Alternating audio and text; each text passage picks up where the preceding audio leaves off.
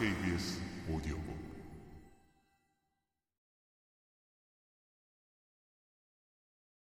여기에서 짚고 넘어가야 할 사항이 있다.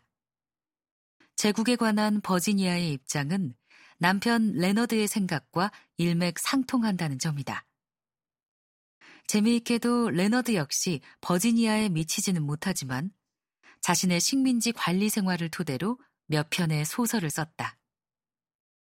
그 중 한 편이 진주와 돼지라는 단편 소설이다.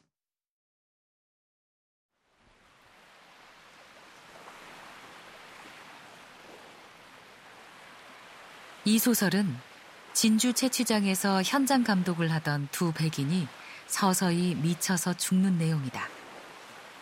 등장인물 중 한 명인 주식 중개인은 식민지에서 원주민들을 교육하고 학교나 병원, 도로, 철도도 만들어주고 역병이나 열병, 기근도 몰아내야 하는데 이렇게 백인의 임무를 다해야 하는 까닭은 영국인들이야말로 승자임을 원주민들이 깨닫게 하기 위해서라고 말한다. 나는 백인이고 너는 흑인이기에 나야말로 너의 정의이자 법이라는 사실을 일깨워 주어야 한다는 것이다. 이런 주식 중개인의 모습은 출항에 등장하는 백스 목사와 상당히 닮았다. 레너드의 주식 중개인이나 버지니아의 목사는 사실상 당대의 영국 사회를 대표하는 전형들이었다.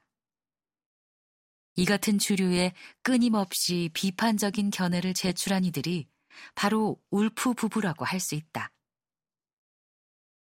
이들이 제국주의에 대해 막연한 온정주의를 넘어서서 냉혹한 유물론적인 관점을 견제하는 점은 특기할 만하다. 울프 부부에게 제국주의는 다른 무엇도 아닌 자본주의의 문제였다. 레너드의 책은 이런 관점에서 제국주의의 근본 문제를 비판한다.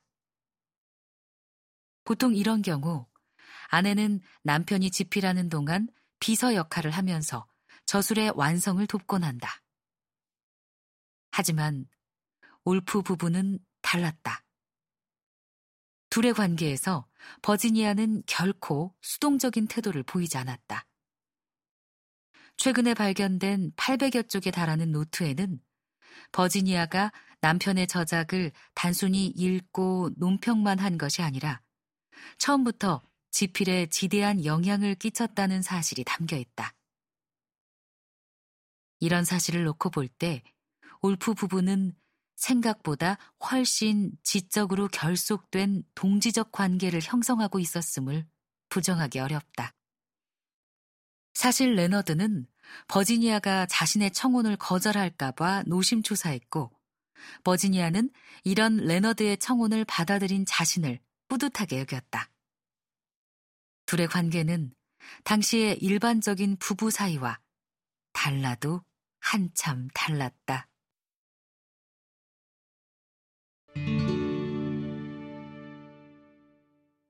왜 백인의 선의는 비참함을 낳는가? 올프 부부의 제국 비판은 나쁜 영국인들을 부각시키는 방식이 아니라 왜 백인의 임무라는 선의가 비참한 식민지 현실을 낳게 되는지에 대해 초점을 맞춘다. 지금 읽어봐도 이들의 주장은 충분한 설득력을 가지고 있다. 레너드는 다음과 같이 썼다.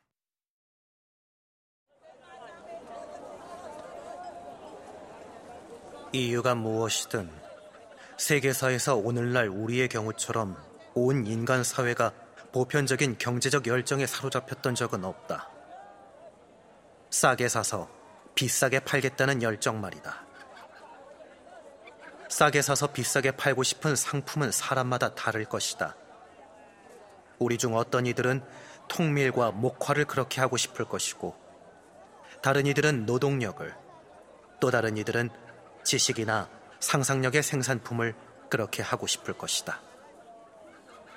이렇게 모두 다른 거래에서 우리는 무의식적으로 가장 값싼 시장에서 사서 가장 비싼 시장에서 팔아서 수익을 창출해야 한다는 동일한 원리, 이상, 그리고 심지어 의무를 수용한다.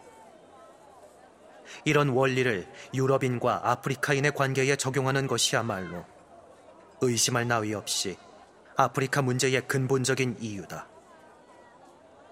유럽은 아프리카인과 그들의 땅을 무엇인가 수익을 창출하는 곳, 가장 싸게 사서 가장 비싸게 팔 수 있는 곳으로 취급한다. 제국주의의 원인을 자본주의 경제 원리에서 찾고 있다는 점에서 레너드의 관점은 낯설지 않다.